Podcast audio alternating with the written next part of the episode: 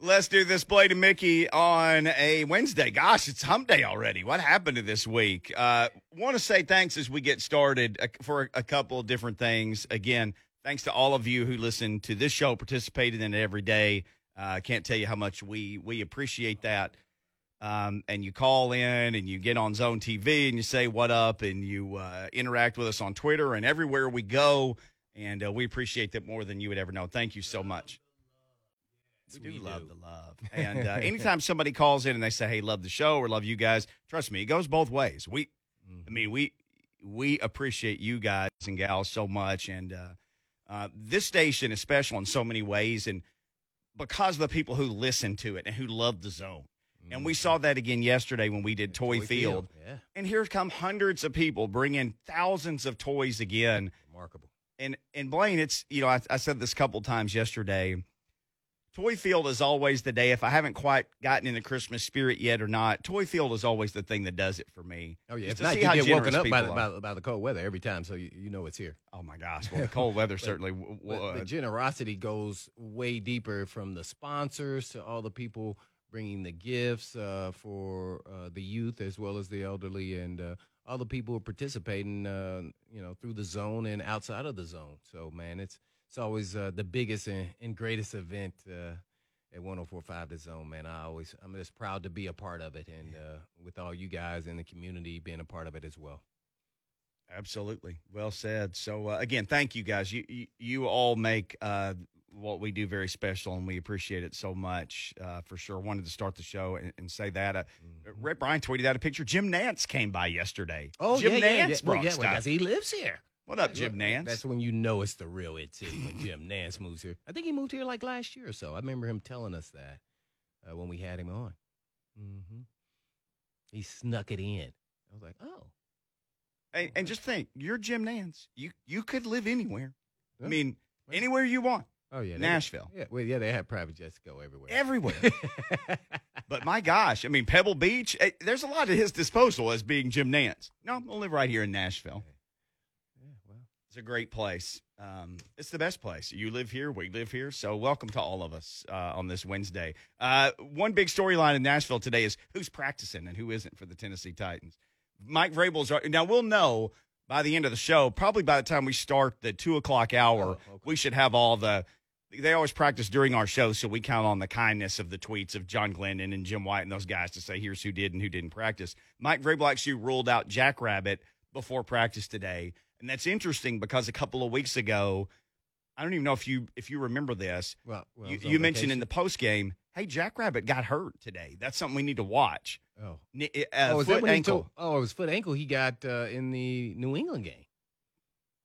Yeah, that's why he made that horrific jump inside. I was like, what is he doing? And then the guy ran around all the way outside and, and ran for a touchdown. Yeah. Everybody else got hooked. Yeah, well, he was the savior. He was supposed to stay outside, hmm even with a hurt ankle. Yeah, stay outside. Even I know this. We've had this discussion a bunch. Yeah. I know defend the goal line, make them throw over you because there's another line behind you that they can't run past because it's out of bounds. These are fundamental things to help you as players to play within the scheme of what they call, but they can't actually go out there and run the plays. You have to then take it and extrapolate how to make plays and what are the play calls designed to do. Uh, yeah. So yeah, that one there is a, is a bugaboo for me, Mickey. I, I know. Yeah. But you have the out of bounds line over there. It's a Yeah. whole extra defender. If you could just funnel him to it. oh yeah. Yeah. Uh-huh. Yeah, I had this. Uh, I, I understood angles. That's why you know I, I always looked like I was faster than I was. And, and naturally, when you go to school like Ball State, you're not the elite of the elite, or you be at a Power Five school. So we learned angles from yours truly, guy named Rick Minter. He was my defensive coordinator. Uh, he left my senior year and went to Notre Dame as their DC. Yeah, I remember His that. son currently is the DC for Vanderbilt. and they taught us angles, and I learned how to manipulate it. And here's how they taught us. I'll give you a good example. All the high schools should be doing this. And some pros, by the way, I'm not going to skip college. I would hope that they're doing this at times, especially like during spring ball and things you're trying to work on. Is you push two wideouts out wide. Mhm. and you have the quarterback in the middle of the field, and you just hike it, and you throw to them on the outside, and they like run at half speed, Mhm. and they're just running, they're running. Everybody has to then drop down on the ground, do a push up, and then run and tag in front of the player. Now, naturally, the D linemen, some of them not are making it there, but you're teaching habits. Well, the backside corner is teaching how you go get that guy on the far sideline. And everybody's going to say, oh, you just take an angle straight like, no, you do an L to get to him. That's how you help get that angle. You don't go at an angle, you go at an L. And mm. that's how you get him. Backside What's going on with that? Mhm. Yeah. Oh yeah, I kept trying to do the, the, the angle. I was like, oh no, I can get him. He's like, "Uh, you won't get him. Never got him. Mm-hmm. So I, we had to do another one. Yep, we're doing Oh, another oh, one, oh, Blaze. they made oh, us do Blaze, another one. Oh, that's how you learned Yeah. about that. The Okay. hitman. Yep, man, you better hit the, you better hit this L before you you, you make Before him run again. Take this L. So everybody's looking at him right, exactly. and so every position teaches you how to angle. And I came to realize that you play everything inside out unless you're on the backside. Mhm. And so that's how I look like I'm making the right angles. And you always hear people talk, even yourself, me included.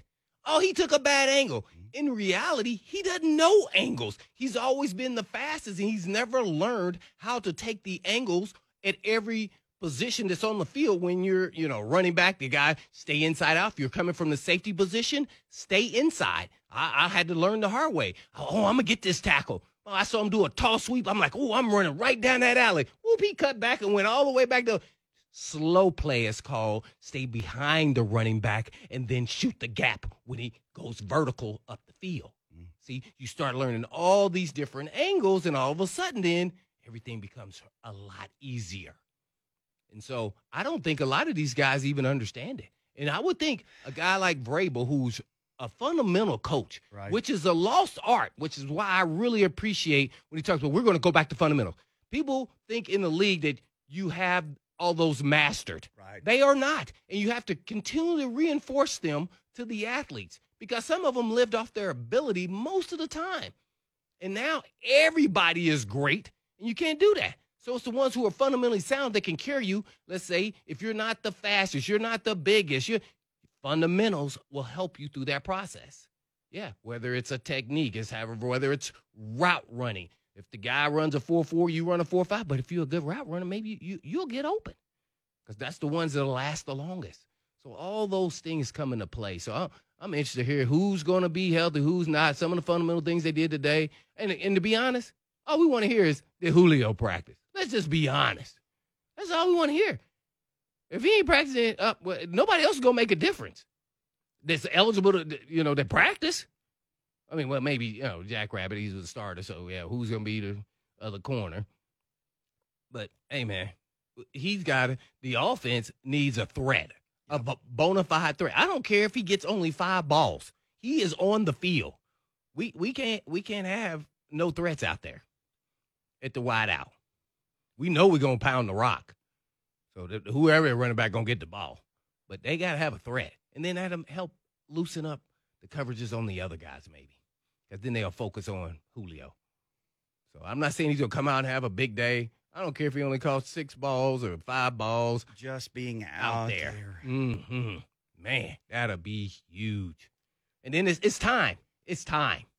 Remember, I said I didn't know how much impact he would have during a regular season. I Yeah. said it before we got him, and I said, but where he can is in the playoffs. Mhm. Well, we need to start revving that up. We we got five weeks uh, games here. it's So a December. yeah, it's, It's time December. to let's start. Let's start getting in rhythm. Let's get into the flow. Get our timing down. And when we come at the end of December, we ready to rock and roll. I mean this this is real. This is it's game time. As we went through the record yesterday, I, I said four and one. I'm just I don't know which one they're gonna lose. I just say, hey man, it's it's hard to run the gauntlet, but you can. But eh, just go and one because you want to. Guess what I learned? You want to get that little bit of edge right before you go into the playoffs. So you don't want to lose it like the last game. Mhm. You want to lose it somewhere where you you get you get a little hungrier, a little hungrier. Mm-hmm. It makes a difference. I was on a team that won 11 in a row. Won 11 in a row going into the playoffs. 11. Mm-hmm. Guess what? We got a bye, and we lost the second round Mhm. to the Kansas City Chiefs. Joe Montana. We started off one and four, learning the 46 defense, bust all over the place, coverages, not being in the right gaps, all of that. Uh, but once we figured it out, it was a over. There was no way, no how that we didn't think we were going, as the Oilers, not going to play in Super Bowl versus the Cowboys. Didn't make it. Cowboys did, Mm. and they won it. And that's when Jimmy said, "How about them Cowboys?" Oh no! Meanwhile, we ran through them. Wasn't that when Bud said, "Hey, how about blowing up this team"? Yep. And I said, "Oh, that means I'm gonna get cut." Oh, you were inexpensive. They were keeping you. I had no idea I was a youngster. So, yeah. Yeah, Isn't man. that you said when he that- walked in he before then the preseason? He in goes, training camp. Yeah. And the next you know, Warren Moon's traded, so I got to play one year with, you know, a Hall of Fame quarterback. Uh, man, he was incredible. I mean, Sean Jones, William Fuller, Cris Dishman, Webster Slaughter, Haywood Jeffires, Ernest Givins. I mean, these dudes in planet, let alone, you know, the offensive line. They had uh, Bruce Matthews was there. and Munchak. Yeah, and Munchak. Yep, that was his last year. His last year was Yeah. Munchak's last year. Oh Yeah. my god! I was like, dang, man, we just destroyed the team. Oh, man. So two Hall of Fame linemen. And then I was behind the All Pro uh, safety and Bubba McDowell, Yeah. who's uh, coaching. Uh, I think he's the head coach at Prairie View right now. Uh, so yeah, man, we they had some guys. Yeah, woo. yeah. Al Smith, uh-huh, middle linebacker, All Pro. Uh, you still had Stevie J at that point, right? Yep, Steve Jackson, Darryll Lewis. Good gosh. Yeah, it was everywhere. Mark Robb, who was at that time was in his prime. I mean, Before he got beat up. Yeah, Yeah. Tore towards patella tendon and you know ACL. Mm. I mean, you I mean, you guys think Byard was a ball hawk. This dude, the ball almost like it finds him. I mean, he would get tipped interceptions, uh, you know, spectacular interceptions, jumping up in the air, reading the. I mean, man, his his uh, center field ball skills was pretty incredible because he got drafted as a baseball player in the twelfth round from Iowa State. Yeah, so yeah, they had guys all over the place. Joe Montana, huh? I remember watching that game. Yeah, that ding dong. What did he, that was at the end for him? Yeah, I couldn't believe it. I mean, we dominated them in the first half, and I was like, I don't think he's gonna come. You know, I had a bird's eye view. I was on the sideline. No, I was playing, but you know, I, I got to see him, and I was like, Hey, man, uh, I don't think he's gonna be able to make it through this game. I mean, when I one time I hit him, he was he was like, eh. Uh oh, sorry, but not sorry. But he just kept, he was like he kept Freddy. Krueger. He, just, went in he the just- locker room at halftime, and I don't know what they gave him. They must have gave him a Toradol shot or something. His elbow was swollen. I And he couldn't even straighten out his torn elbow. And he came out there and start, I mean, whoa. I was like, what the heck happened? Halftime Almost like he woke up or something. I Oh, don't know, man. But then he, he did just enough. And then Willie Davis, I remember. who was, yeah, he caught the one hand uh, touchdown. Yeah. That kind of got us on, on Killer. He was from uh, Central Arkansas, if I'm not mistaken. University of Central Mhm. Arkansas. And then we signed him really that next year. yeah, yeah. Hey, I was like, dude, man, I still don't like you, man. he's a good player. He had a nice run. So that was, uh, yeah, that was tough there, man. But uh, yeah, man. So they got the they got the pieces. We're gonna go back to the tight. The pieces are there. We just want to know about Julio. So get ready for able to answer all these Julio questions. Hopefully we'll know. We should know by the time we start the two o'clock hour, right thereabouts, who practiced and who didn't. So, Mhm. Here's my question.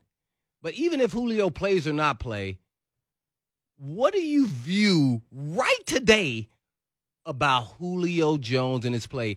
Is it fair or foul? When I say that is, was it a good signing or was it a bust? Maybe you could phrase it a little bit better. Well, I- and this, you and I talked about this the other day, and people can tweet us, and we can actually talk about this coming up, maybe forty-five, because we got uh, Yeah. uh, we got John Brice coming We'll up tweet it next. Maybe it's this: What would he have to do from here on out to make you say that was a great signing? What would he have to do from here on out? Because he hasn't really done. What, what, watch this. Just stay healthy. I think all the rest will play it out. All right, so Blaine has something as simple as just stay healthy. You can tweet Just us. stay You, healthy. drop it in the Zone TV chat. Let's talk about that at 145 too. We'll do that. But let's do this next. John Brice of Football Scoop, all the latest college football news. That's coming up. Blaine and Mickey.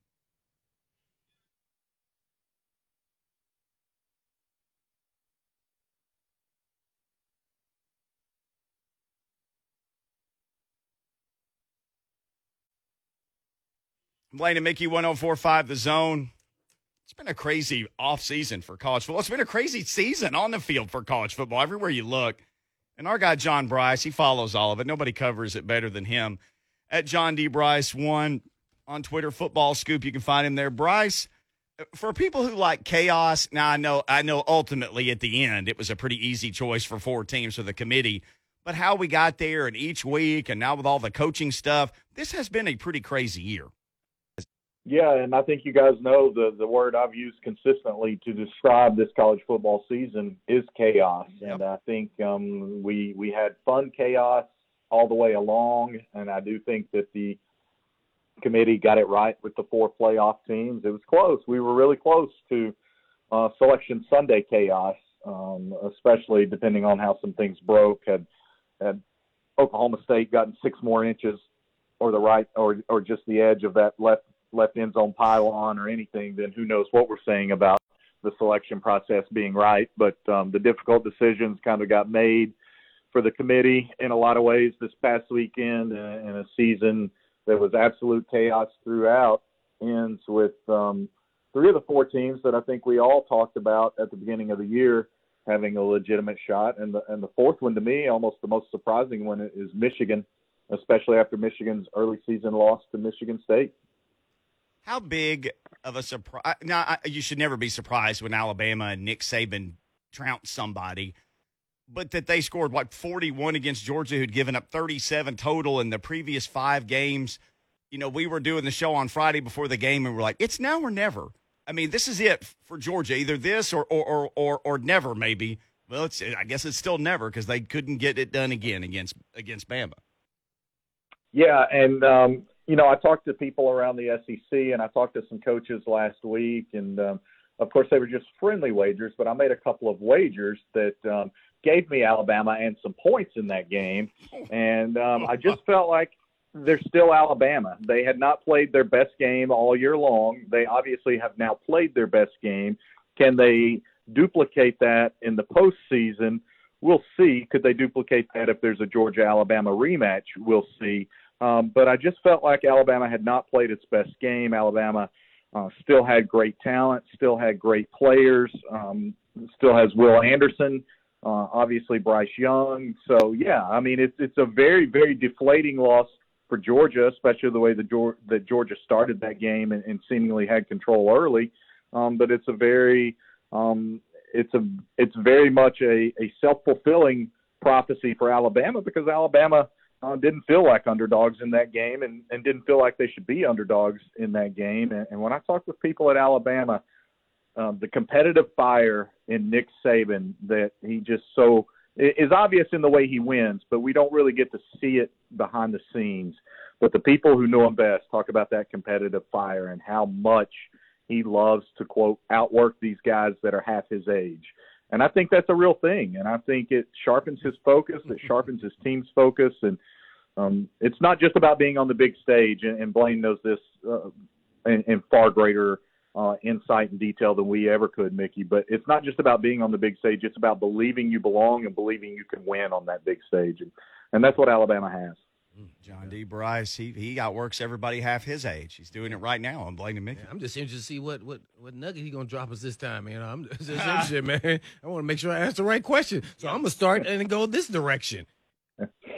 Virginia job and Duke job, kind of somewhat similar jobs. Maybe you beg to differ, but man, who's up for these jobs? Give us a two or three guys for up for these jobs, man. Because I'm hearing all kind of rumors. The coaching carousel is just crazy, right? Now. Yeah. Um, well, I think Tony Elliott is a um, primary factor in both those searches, and I think he's at or near the very top of the list for both those programs, both Virginia and Duke. Um, and in fact, I'm, I'm told by numerous people that Duke officials were in Tony Elliott's home Sunday evening visiting with him around the same time that Oklahoma officials were in that area of South Carolina picking up Brent Venables to fly him back to Oklahoma and make him the Sooners' new head coach. So uh, Dabo's staring at the incredibly real possibility of, of losing both of his coordinators, his two of his most trusted confidants and assistant coaches of the last decade. Uh, I think Tony Elliott eh, has been poised to be a head coach for a while. He, he was very hot in the cycle last year with Tennessee and Auburn, among others. And I think that it's about making the right decision. Poindexter had extreme momentum early in the Virginia opening, um, and a lot of people indicated they felt like it was it was his job to lose.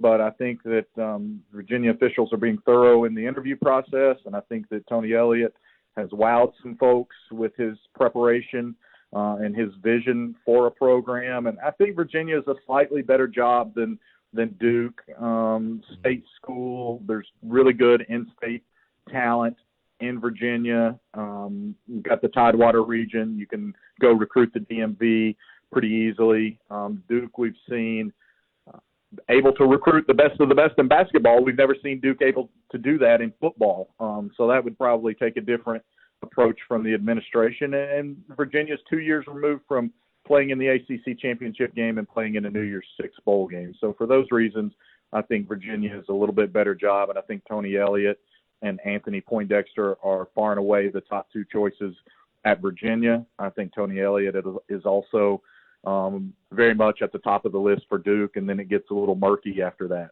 Man, so you know, I mean, so if Elliott takes the Virginia job, where does Duke go? What direction do you think is you know on their punch list, like or possibilities? That's a that's a really good question, and uh, they've sort of gone through a, a number of candidates already. Uh, Mike Elko's on that list, and I think Mike Elko, the the Texas A&M defensive coordinator, is ready for a head coaching job. I could see um, Mike Elko creeping up that list a little bit if Tony Elliott goes a different direction. Um, but that's that's sort of a mystery right now where they would go because it's that that job's been open now for a couple of weeks.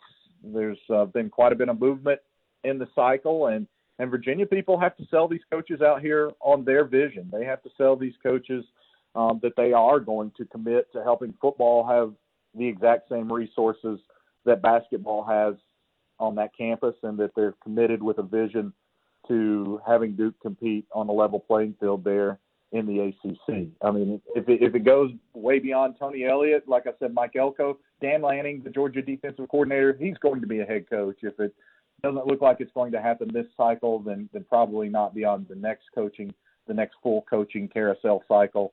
Uh, but those are two guys that are absolutely on their way up to becoming head coaches. Um, there are a lot of really good other young coaches out there that are starting to shine. Um, Kendal Briles, the Arkansas offensive coordinator, I think is getting closer and closer to to breaking through. He might need one or two more years, and obviously he's uh, fighting his last name a little bit from the from the mess at Baylor.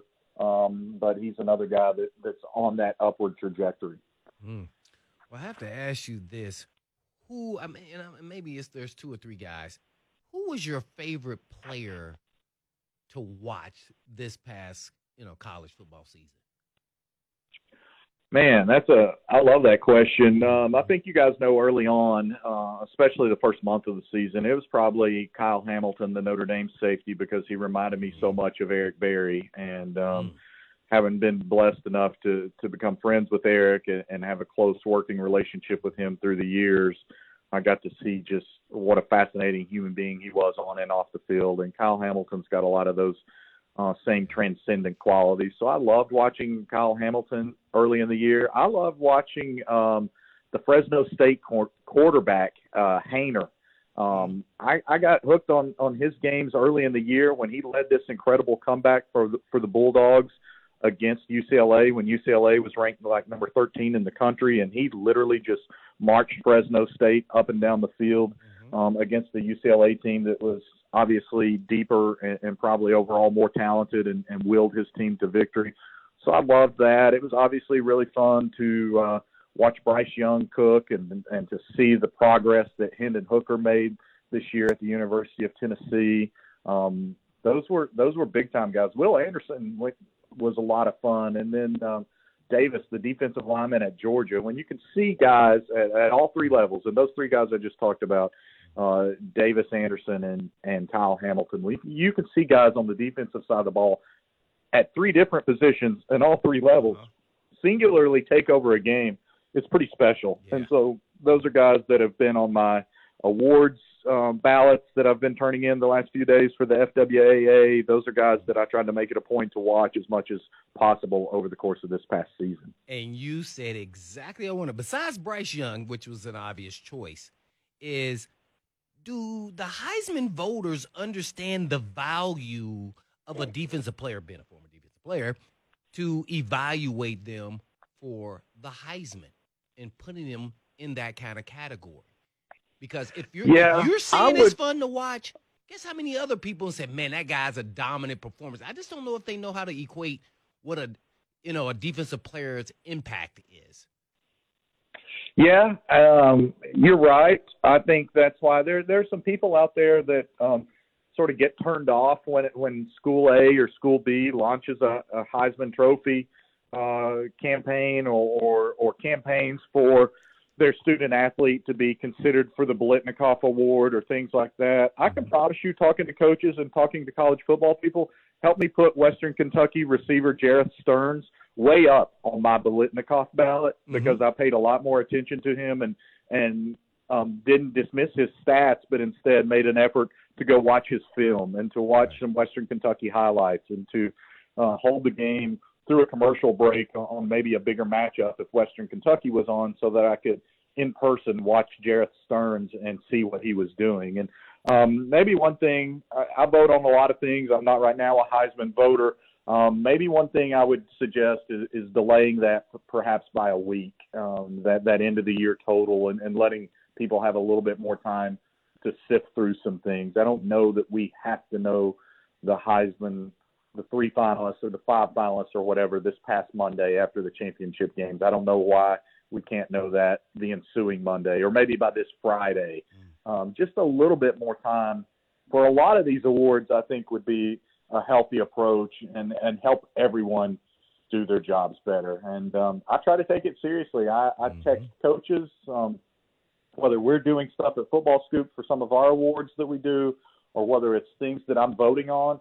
I text coaches, I text other writers, I text personnel people, both professional personnel people and college personnel people. Um, you know, I want to know, and I want to be as well informed as possible when I'm when I'm voting on these things, um, because for a lot of these guys, it's a, it's absolutely a once in a lifetime opportunity. Mm, we're on with John Brice, giving us college football scoop with football scoop. Hey, Brice, is there any rumbling out there about Hendon Hooker? I know, uh, I know you're based out of South Bend now, but you still got uh, two feet firmly planted on the Tennessee beat as well. Is there anything about him turning pro or staying back? Any rumbling in that regard? You know, I think it's a coin flip right now, Mickey, based on everyone I've talked to. Um, there are a couple of factors at play. Um, obviously, he's going to lose Cade Mays, and um, Tiyon Evans has already gone, and and so there's some pieces there. Uh, and, Hendon Hooker had a transcendent year. So the the one side of it says um, you go while you have absolutely played the best season of ball of your life, and also it's not a great year for quarterbacks in this draft. The flip side of that is some people I've talked to have made it clear like he would get drafted, but it would be a bit on down because he's only done it one year, and so there are a lot of people out there that would like to see him do it a second year in a row. I think it, it really just depends on the continued feedback that he gets between now and I believe January 17th. Mm. Who was that quarterback that, that only started one year? Uh, the, the, Trubisky. Yeah. Didn't he just start one year? North Carolina? You know Brice? Hey, John, you there? Yeah, I'm here. I, Oh. I couldn't hear you guys. Oh, uh, Blaine had just mentioned Mitch Trubisky as as being one of those guys that there are sometimes NFL draftees though who do only have the one good year and they go and wind up, you know, they they just leave after the one good year and don't take a chance on another one. Yeah, and and look, if if Hendon Hooker was was being told he's had one great year and he's a consensus first round pick, then um, there would be No, zero debate whatsoever. right. But I don't have anybody No, no, telling me that. I th- Yeah. I think Hendon Hooker probably projects closer to that third or fourth round, Right. um, and only the first three rounds are guaranteed money. So then you you have to decide. You have to. Um, you're betting on yourself either way, um, Mhm. and Hendon Hooker's earned that right. But you have to determine what which side of that coin you feel is the best bet.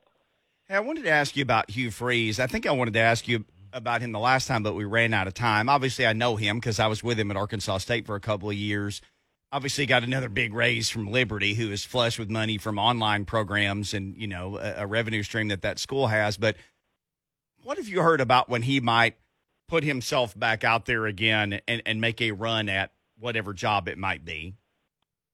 Yeah, I think he's ready. Um, I'll be honest with you. I think he's ready. I think there are jobs certainly in the last two cycles that he would have strongly entertained. I've, I've spoken with people extremely close to Hugh Freeze over the last two coaching carousels. He absolutely uh, would have had an interest in sitting down and talking to University of Tennessee officials uh, months ago when they ended up hiring Josh Heupel. Um, and there are jobs now. His, his heart, I think, is um, in the right place in terms of what he wants to do with his coaching, and, and he also is a competitor who has been at the very highest level. He's had the best regular season success of anybody in the SEC against Nick Saban.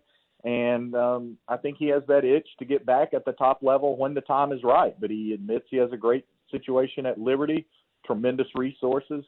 He's got that program, I think, in a position that if he continues to build on it, especially with uh, the Flames on the verge of now joining the conference, that he can he he's only going to continue to enhance his profile to get that second chance at a big time job that you know frankly I personally believe that he deserves. I, I like Hugh. I've gotten to know Hugh.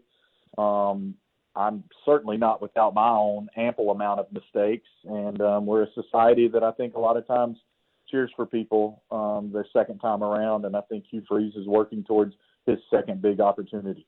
Well, and I know that dude. He's going to win wherever he goes. I, I would mm-hmm. bet anything on him winning wherever he goes. Uh, death taxes, and that dude wins everywhere. Uh, John Brice, our guest here on Blaine and Mickey. Yeah, before we let you go, I guess uh, give us uh, your your top, you know, two or three candidates who you think, or, or give your plea for who should be coach of the year. Man, that's a tough one, Blaine. Um, both in the SEC and nationally, it's a tough one, and I, that's one of the ballots I just filled out yesterday, yeah. and I won't um, I won't divulge my entire order, but I'll tell you who I had on the ballot, and it was uh, Kalani Sitake at BYU. He's mm-hmm. one of the best coaches in college football, in my opinion, right now. And if I was Oregon, he would be maybe my first phone call Ooh. to replace uh, Mario Cristobal. I really have tremendous respect for Coach Sitake out of BYU and what he's been able to do. I got Billy Napier on my ballot. Um, the guy's won 41 games, I think, in four years at Lafayette, which had never been done. Closes with a 12 and one season, one at Iowa State to start last year. He's on there. Luke Fickell was on there. Um, I can't remember if I had maybe Mel Tucker on there, mm. um, and I'm forgetting my fifth. Um, but in the SEC, I think if it wasn't for Sam Pittman and Lane Kiffin, you would hear a lot more about Josh Heupel potentially being coach of the year. But I don't know how you look um, in the SEC beyond Lane Kiffin or Sam Pittman. And I might give it 1A Sam Pittman, 1B Lane Kiffin. I just mm-hmm. think that um, Pittman's rebuild was a little bit steeper than what Kiffin inherited at Ole Miss. Um, and, and Kiffin certainly had a singular quarterback in Matt Corral that Sam Pittman did not have. Mm, real quick, though, I know it's the last question, but my man Joe Salave'a was assistant uh, head coach there at Oregon. Who's on the list? You, are you hearing anything on the Oregon job? Yeah, I mean, I think um, I think Sitake may be a legitimate candidate. I think him. Chip Kelly. I think Chip Kelly probably is a legitimate candidate. Justin Wilcox absolutely has traction at Oregon. Obviously, he played there. His dad's a former Oregon legend. He's already at Cal Berkeley, so he's been in the region. Um, so th- those are three of the guys that I think are are primary factors there. They're by no means the only three, um, but there are three that I've had people indicate to me can or are or will be factors in that search, and I believe it. Mm, good stuff, man. And Poindexter just pulled his name out of the Virginia uh, coaching search, so he said his time is not right. There you go. Mm-hmm. Brice, fantastic, man. Uh, we always we know you're busy. We know you. Uh, we know you're busy. Appreciate you spending some time with us. People need to follow you at John D Brice one and uh, anywhere they can consume Football Scoop. If you even care remotely about college football, get on the Football Scoop train now. All the info is there. Thank you, sir. Appreciate it, John. Thanks a lot, boys. I appreciate it. If I don't visit with you again before the holidays, Merry, Merry Christmas to you and your families and everyone listening, and to uh, shout out to my guy Chris Pappas because I know he's listening. Ah, appreciate right. it, man. Same to you guys. All right, John Brice. Hey, the Hitman asked a question as we started this hour. Uh, you can get on the phone. You can answer his own TV or Twitter. What do you need to see from Julio Jones to consider this signing to be a success from here on out? We all know what's happened so far. Julio Jones, that signing, what do you need to see from here on out to consider that a successful, well, acquisition by the Mhm. Tennessee Titans? We'll give you some options too. We'll tweet it out. We'll do that next. Blaine and Mickey, 1045 The Zone.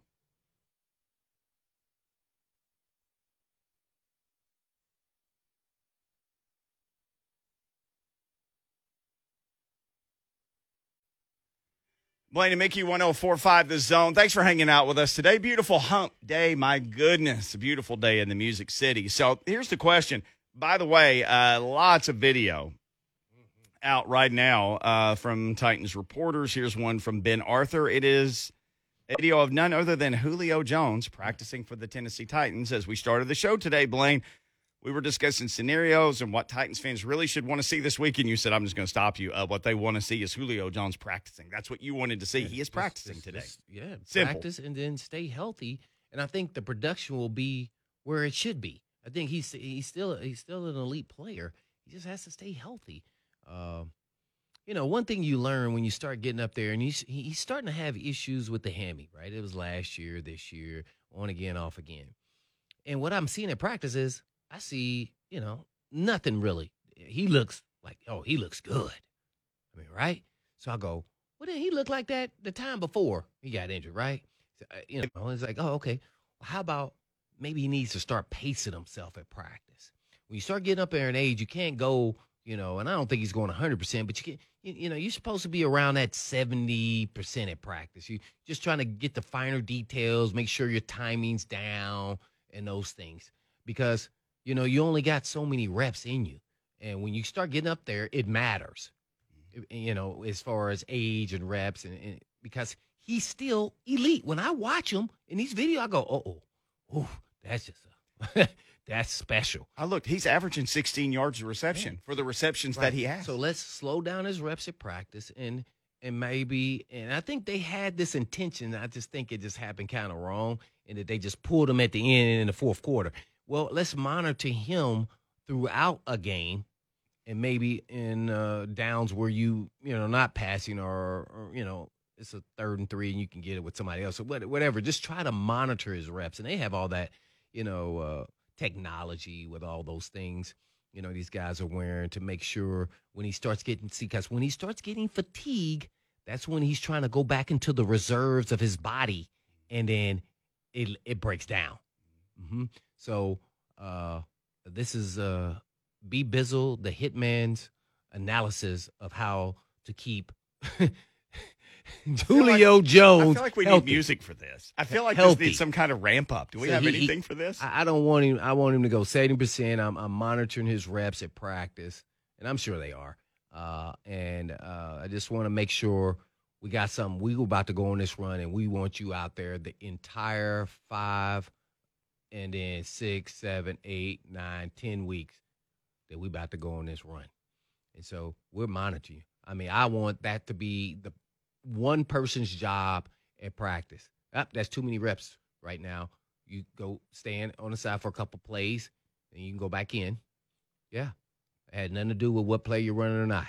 I just want to make sure you're smooth. You're starting to get your timing with with uh, Tennessee because I don't know. I think it was just about getting there. Mhm. You got to practice.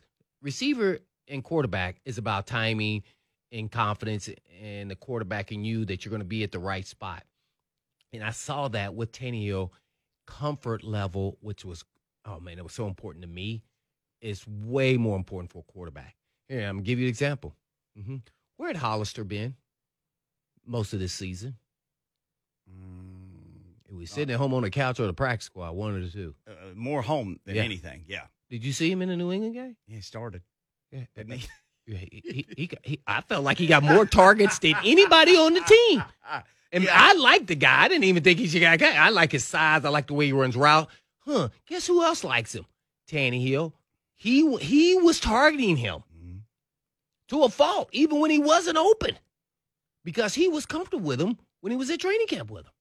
hmm So if Julio's not available at practice, you're not going to continue to get gain that confidence and that you're going to be at the right spot and the timing. And sometimes things change in a game and right while you're running your route, and you got to know this. He got the second most targets in the game. He wasn't on the team the week before, essentially. See? Yeah. See? Yeah. And he had the most targets. Hmm. Yeah. Uh, and they can say, oh, well, we called. No, no, it wasn't about that you called plays for House. I'm sorry. I, if somebody told you that, that's not true. There's no way they took a guy off the street and said, we're going to call more plays for him, the NWI, and everybody else is on the team. Right. It's been here. So, yeah, there's a comfort there. And they got to get this. And the only way to get it is his, for him to stay healthy. And they were getting right there. They were getting close to getting it. Mhm.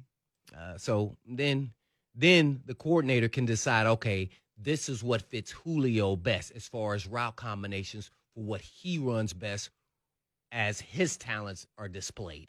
Because I, sometimes I, I wonder if he's in an off. I feel like sometimes he's in a West Coast office. They got him running these short routes, and I feel like okay, that's like a, a tight end, like you know. But he, he, we need him in space and let him use his size and length and speed versus you know guys my size.